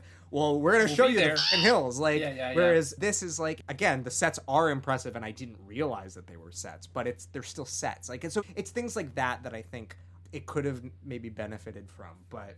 You know, Yeah. who's who am I to say? For Like, sure. What do I know? I mean, so I did come across a funny sort of another controversy on the on the set. Uh, not that it needed any more, but so Cecil Beaton, I guess, or Cecil, Okay. I'm not sure. Cecil Beaton.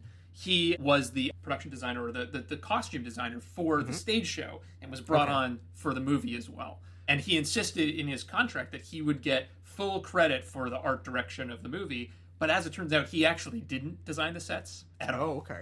It was actually done by Gene Allen, who worked with Cukor on A Star Is Born previously. Gotcha. Um, but so apparently, Cecil would come to the soundstage during lunch breaks, and he would actually sketch the sets so that afterward, in an exhibition, he could sort of pass them off as his own, along with the other costumes. Jesus, and so, what- needless to say, Cukor and Cecil did not get along. What a he little was very snip. pissed off. Yeah, what a gutter snipe indeed. Yeah, jeez. Wow, So, that's. I thought that was wild. that was a pretty interesting story. So, you know, this after this opening scene, and we get the sort of "I Want" song of the show, which is Yep. "Wouldn't It Be Loverly." It sort of sets off this whole thing where Eliza goes and finds Henry again after he sort of offhandedly is like, "Ah, I could transform this girl into a lady." She goes and finds him and is like, "Yeah, I'd actually like that. That would be good." And it starts this whole relationship between Eliza and Henry as he tries to disabuse her of her accent and help her learn how to be a member of high society and all this sort of stuff, right? The bet is actually between Henry Higgins and his friend, uh, Colonel Pickering. Well, yes, the random man who came from India to meet Yes, with him. who's a fellow a fellow phoneticist, I guess, or something, Yeah. and is just around for the whole movie, right? But then, you know, through this process, you kind of get this really interesting relationship that happens between Eliza and Henry. Maybe the definition of a love hate relationship, where Yeah. he can't stand her and kind of can't stand women. He's a total misogynist, right? Like literally a misogynist. He hates women. Uh, and says as much, right? Several times. in several Literally has a song w- said, "Why can't a woman be more like a man?" Right. Yes, why can't a woman be more like a man? There's an entire song dedicated to this premise. Why can't a woman be like that? Right, and she also can't really stand him, right? She has her whole song Just you white in me Higgins, just you white where she's sort of talking about how she's going to show him. She fantasizes about having the king execute Yeah. him. Um, So, you know, it's very contentious, but they also are sort of building this relationship over time. And I think for me, this is the best argument for some of the runtime of this show is Hmm. that you kind of need the time to buy that they're building something more than just hatred towards each other, right? Right. To kind of see how their relationship evolves. I, I agree that like especially like the father character and all of his numbers feels like a big you know B plot. The stuff with Freddy is also complicated. And to be clear, I, I sorry, I want to I want to clarify something about the father. Is that like I understand why within the context of a stage production that character sure. should exist and does exist because you like I said you've got two acts, you've got to fill out those acts. There are always yeah. those sort of numbers with the sort of side characters Right, that like right. and c- comedic relief and like uh, all of that makes sense. But within the context of the film, the character adds nothing, contributes nothing, and really just feels like Filler. padding out this already long Right. for which again the plot is very very straightforward like it's not like Right. we're dealing with a complicated plot over the course of this three plus hours Right. like it's a very straightforward plot Yeah. but i, thi- see your point Yeah, and I think you know with that character too, like in the context of the original play, right? The play is very it's essay like, right? It's trying to make Mhm. all these arguments, and so Yeah. he he he even gets like identified by some American industrialists as a gr- one of England's great moralists, right? And, Right. and it's because he's like making an argument about like how society works. So like, yeah, it adds thematic depth and stuff. But man, when the runtime's already long, it feels like a whole lot of extra stuff. I also think the stuff with Freddy, right, who is mm-hmm. Eliza's other possible suitor, also feels really out of place to me. because it doesn't go anywhere basically in, Right. in the context of the movie. It's kind of just this like extra character who loves Eliza, but then you know what happens with that. Did you recognize the actor who was playing him? No. I didn't Okay, so I and maybe I'm getting our mutual interests confused, but the actor's name is Jeremy Brett. Does that name mean anything to you? No. Okay, so Jeremy Brett is perhaps best known, at least to me. He was in the Granada television adaptations of Sherlock Holmes that were on A and E when we were kids. Oh, okay. Do you I'm remember sure I wa- those? I, don't, but I'm sure I watched them. So anyway, like they were famous because they literally like I'm pretty sure they adapted like every single one of the Sherlock Holmes stories, and Oh, he wow. sort of gives what many consider to be like the definitive on-screen Sherlock Holmes performance. So when I saw his name in the opening credits, I was like, Jeremy, That like, guy? Sherlock Holmes, and then like he c- comes up and he's so young, like he Yeah. he has this like Christopher Reeves esque, like Mhm. I I literally was like this guy could play Superman, like he's so handsome Yeah. but yeah so anyway i thought that was super interesting it's always interesting for me when you see we talked about this with um Dr. Strangelove when like James Earl Jones shows Right. up when he's like super young. It's Sure. these icons of film and television when they're in their like early roles. So then, yeah, minor roles. Yeah, totally. but it, but it is such a minor nothing role. Like he's got a couple he doesn't have a lot of character to him. He's just kind of a generic leading. No, man. he's got a couple nice songs, but and ultimately like she doesn't end up with him, so I don't really know what the purpose Right. of his character is. Well, you know, it's kind of like he's a threat to um to Henry the non-romance, yeah, that you know, ish. ish. He's clearly jealous of them. That's Yes. that's very clear. But maybe romantically or maybe not. That's kind Yeah. of the thing. It might just be that he's jealous of the fact that she wants to leave and spend her life with him instead of be in his Right. life. And Right. anyway, yeah, it's a weird thing. But I, actually, one of my favorite numbers in the show is "Show Me," which Mm. is when she kind of finally comes out onto the street and he's there pining after her, and and she's like, "Enough with the words!" Like, if you love me, show me. And it's a it's just a really great number. I think. on fire, show me. Here we are together in the middle of the night. Don't talk of spring, just hold me tight. So let's I mean let let's just get to the sort of crux of this whole thing is Right. like you texted me shortly after being like, "Oh, I think this is interesting because it's not a romance." and Yeah. I don't disagree with you, but I don't know that the film would agree with you. It's interesting. So I guess that's my question is like at the end like we, we keep saying like oh they love each other do they love each other like i don't i I find the ending so difficult because i mm-hmm. don't really know what i'm supposed like it's very ambiguous in a way that i'm not expecting from a movie from this era Right. And so this is the thing. This is for me the crux of this movie is that like I watched it and immediately after I was like, that was pretty good. And then the following day, I was still thinking about it. Mm. And still like, what was that all about? Like what what actually was going on there? And like to me, that's kind of what surprised me most about this and made me like it so much. Is Right. that like I have problems with the ending, particularly I think like the, why Eliza comes back is not super clear, and she, you know, even though she's the driving force of most of the plot, you don't ever get to see her change her mind. You No. see, you see him change his mind, and she's like committed in the last scene to like leaving and going and doing her own Yeah. thing, and then she just shows up, right? That I don't love, but the fact that like at the end of the movie, you don't really know what all of that means. Like, she comes back. Are they a couple now? Are they going to get together? Or is something else going on? Right? Did they just reconcile and all that? Because, like, here's what I would say it's kind of set up like it's a love story, but every time they have an opportunity to make it clear, they don't right right? All of the songs, like, you know, the perfect example, of course, is I've grown accustomed to her face, right?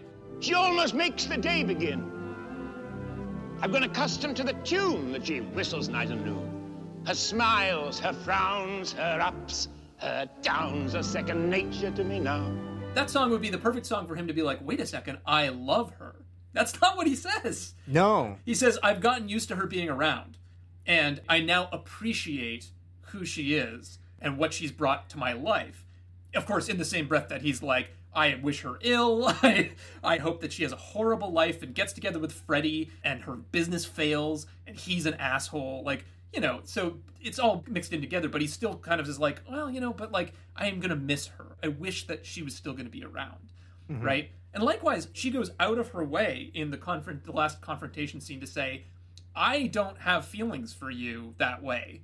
I love you as a friend, basically.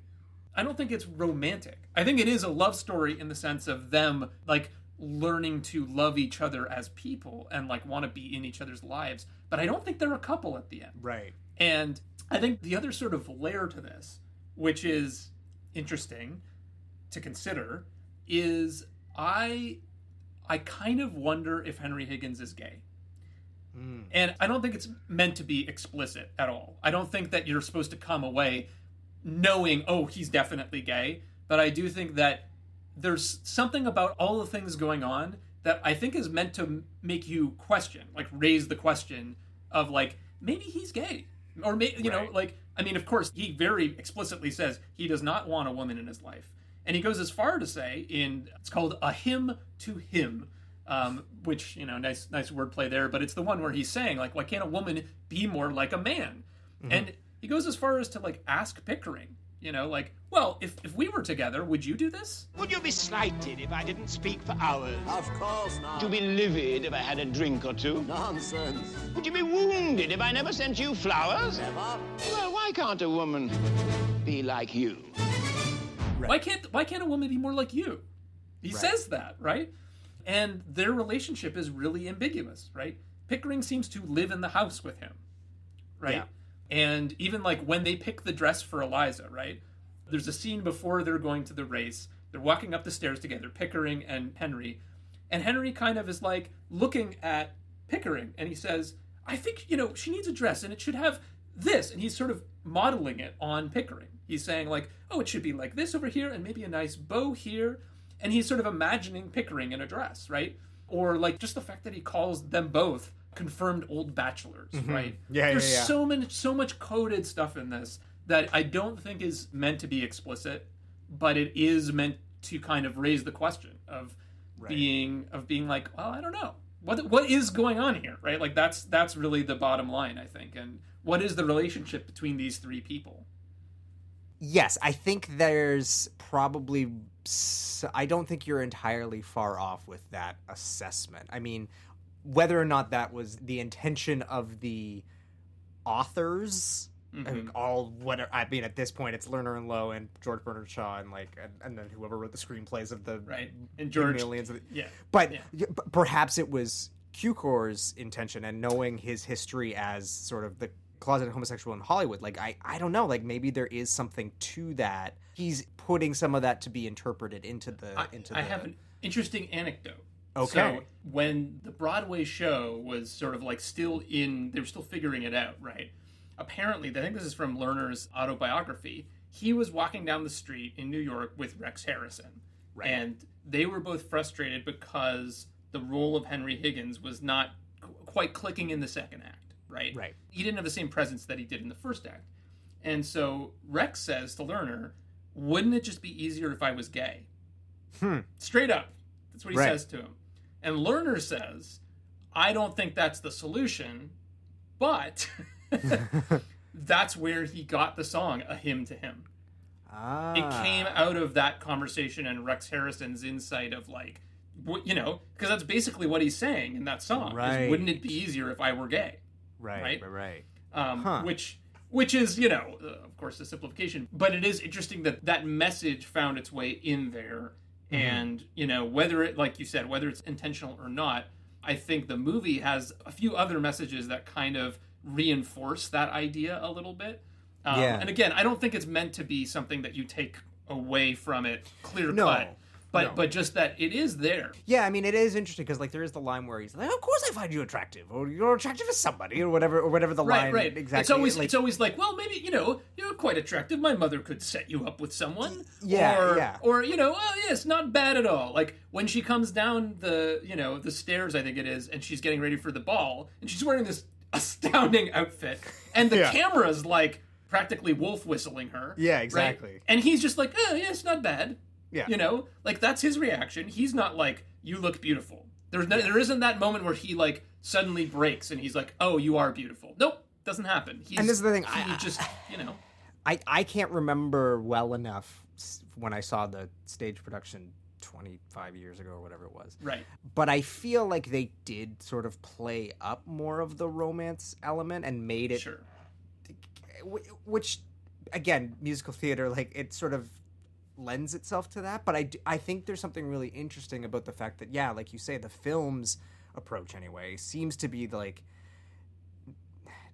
aromantic or asexual in, in, in nature and yeah the, that final line of where the devil are my slippers it's such an interesting way to go out i'm also intrigued as you alluded to earlier as to why she chooses to come back. Again, is that just a product of the era in which this story and this musical was being made? That well, of course she comes back because she has to come back. Whereas, like, and is that the sort of dance that when it's revived in 2018, like you have to play of like, well, she probably wouldn't come back. And But- that was and that was George Bernard Shaw's argument was that no, she shouldn't come back because he's an asshole. And- Exactly. And, the whole point is that she's kind of f- freed herself through this process. But and and I think in the original play, I think she does actually basically go and marry Freddy and all that stuff, right? And he's just kind of like left alone at the end, I think. But like that was why Rodgers and Hammerstein struggled adapting it as a musical because it just Yeah. didn't. The ending was challenging, um, but yeah, in this case, if you're making sense of it and you're being generous, I think you have to imagine that Eliza had her own "I've grown accustomed to her face" moment, where it's Right. like you know he's having this kind of like realization that he hates her, but he loves her, and she must have had that same realization and come back. But like, it just sucks that you don't get to see that. You know, it's Yeah. like I, I feel like if I were doing a stage adaptation myself, it's like I would do it as a duet or something. You know what I mean? Yeah. Where they're off in two different places, having separate moments that bring them back together or something. Because it's just, it sucks that she has a lot of agency throughout, and when she doesn't have agency, like the attention's called to it, right? Mm-hmm. And like that's a whole, that's the whole thing is that like she's not given any credit. That's why she leaves. So Yeah. at the very end, to not give that to her character feels like a bummer a little bit. Yeah, I mean it, it it again, and this is this is very much like the 2023 reading, but you know, Yeah.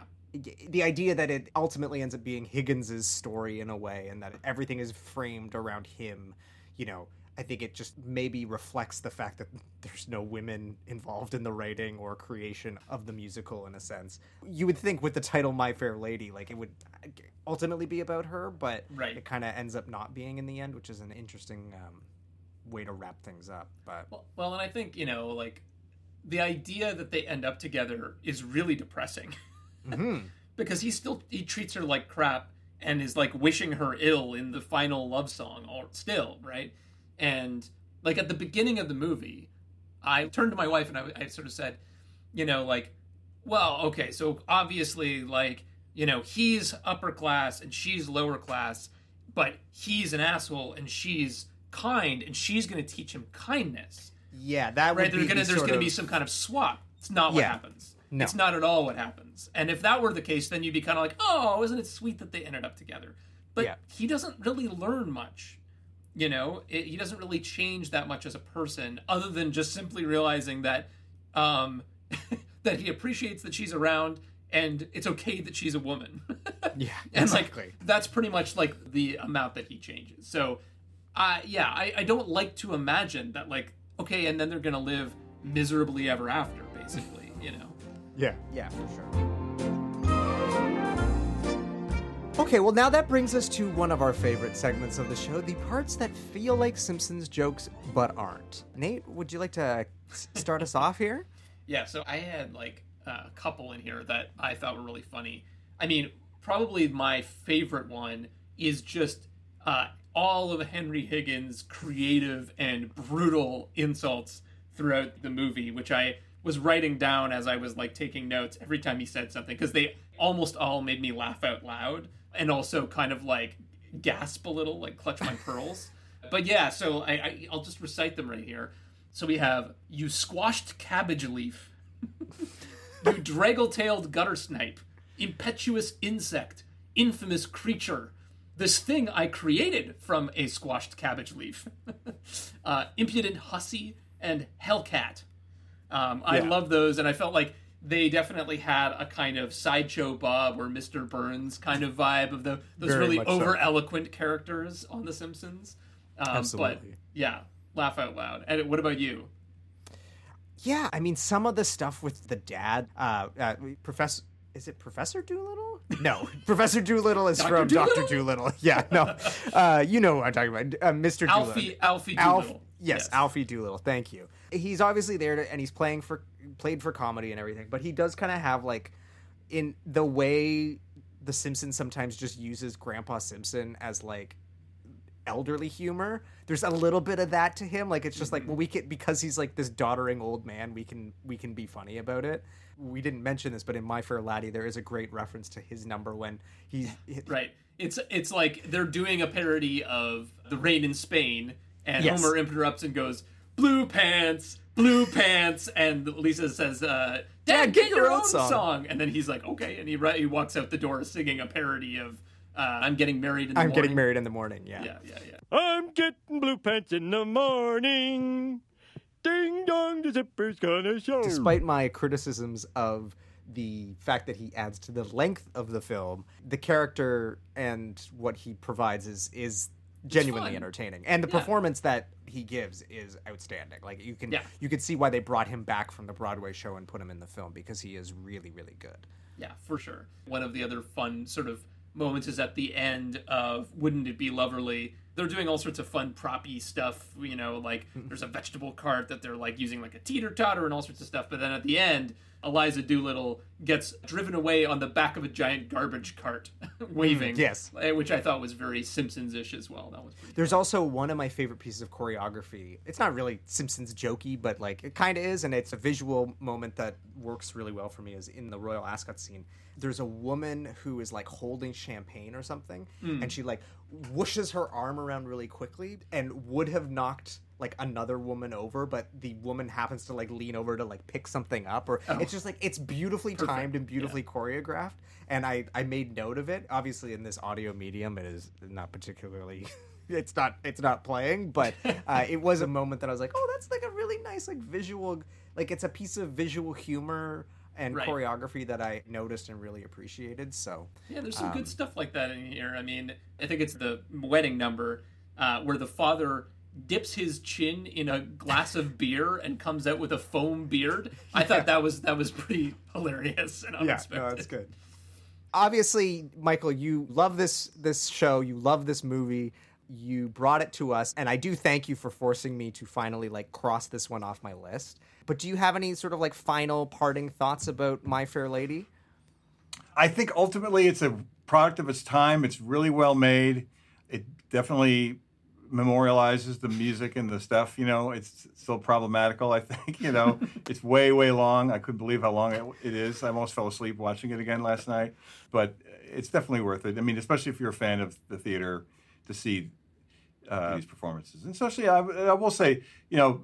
Stanley Holloway playing Alfred P. Doolittle, you know, he does a pretty good job and like Yeah. keeps the show going. And especially on Broadway, those numbers are like you need them. You need them because like for this- sure, for sure. you Would know. you? Say, I guess that's my question. Is like, as someone who has seen both the theatrical production of it and the film production, like, do you think it's a it's a decent adaptation or translation, however you want to put it, of that show? Does it distill the essence of the show down? Yeah, well, definitely, definitely. It, it presents the show in the best possible light, I'd say.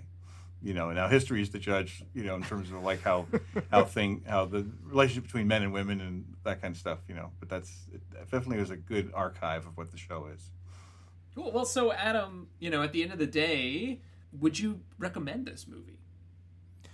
look, I went into this one knowing the runtime and knowing that I'm not overly fond of this era of musicals. You and I grew up right at the tail end of the like boom of the big sh- showy West End 80s musical and then sort of a renaissance of like the rock musical in the 90s. So the type of show that I normally like does not tend to be this golden era, very sort of quasi romantic.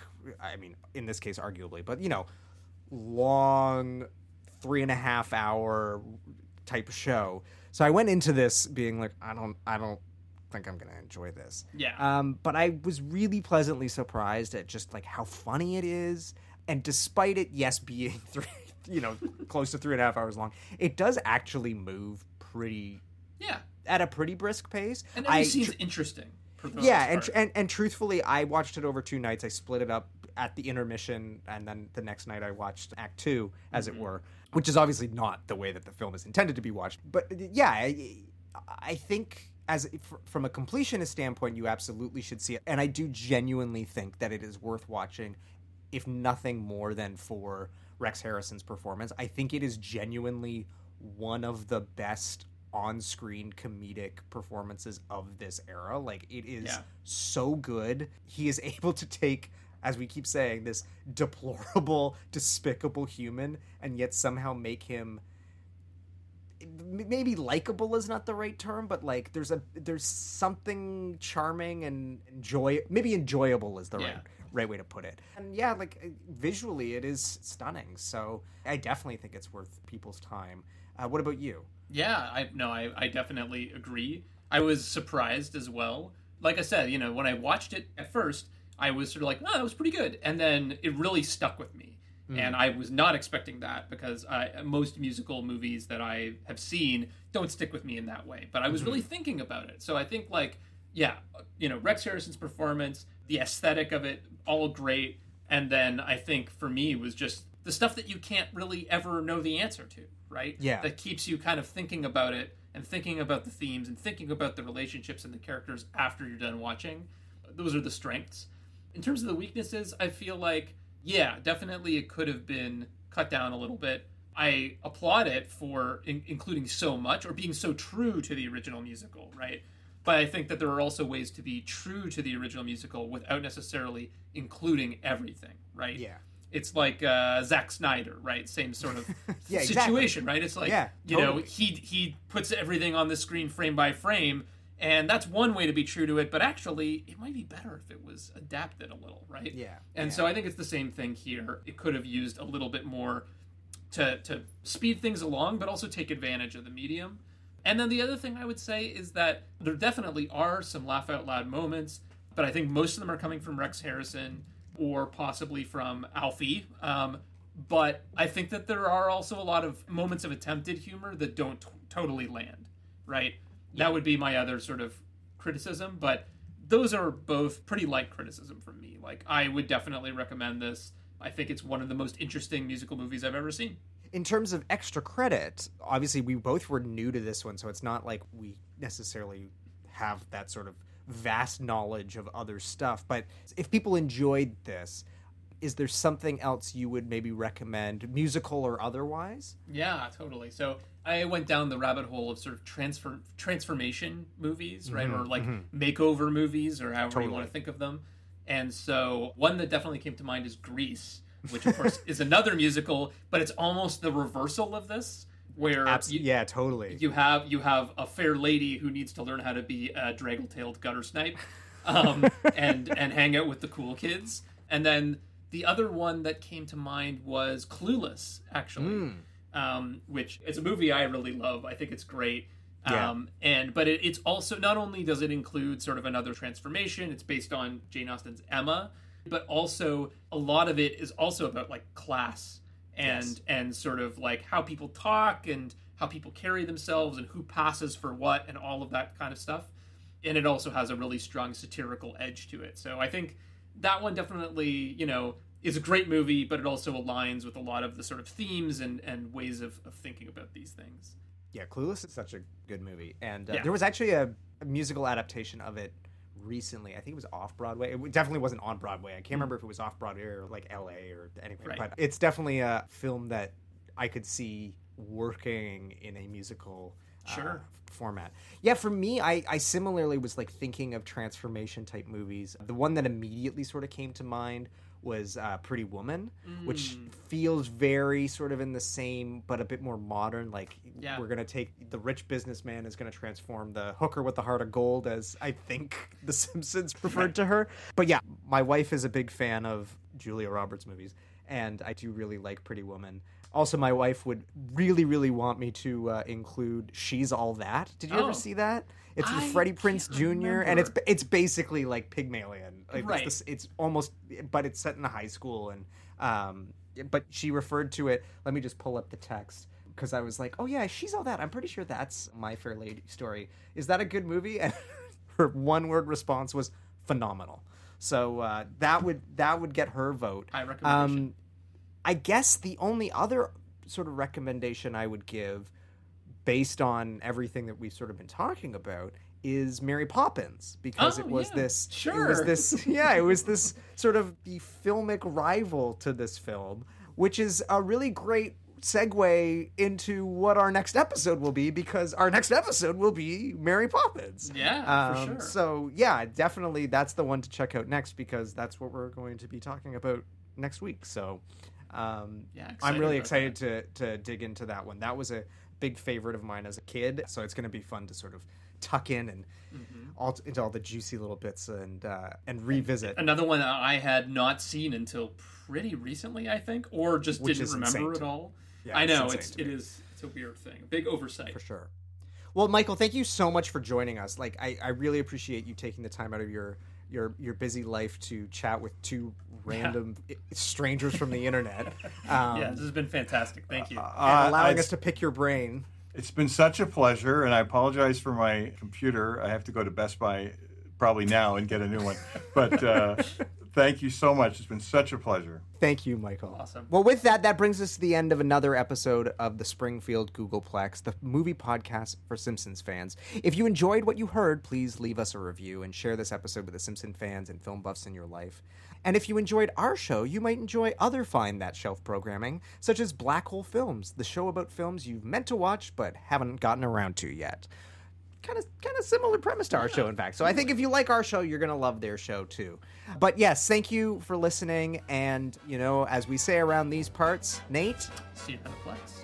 see you around the plex we're gonna get shirts one day that say that I think.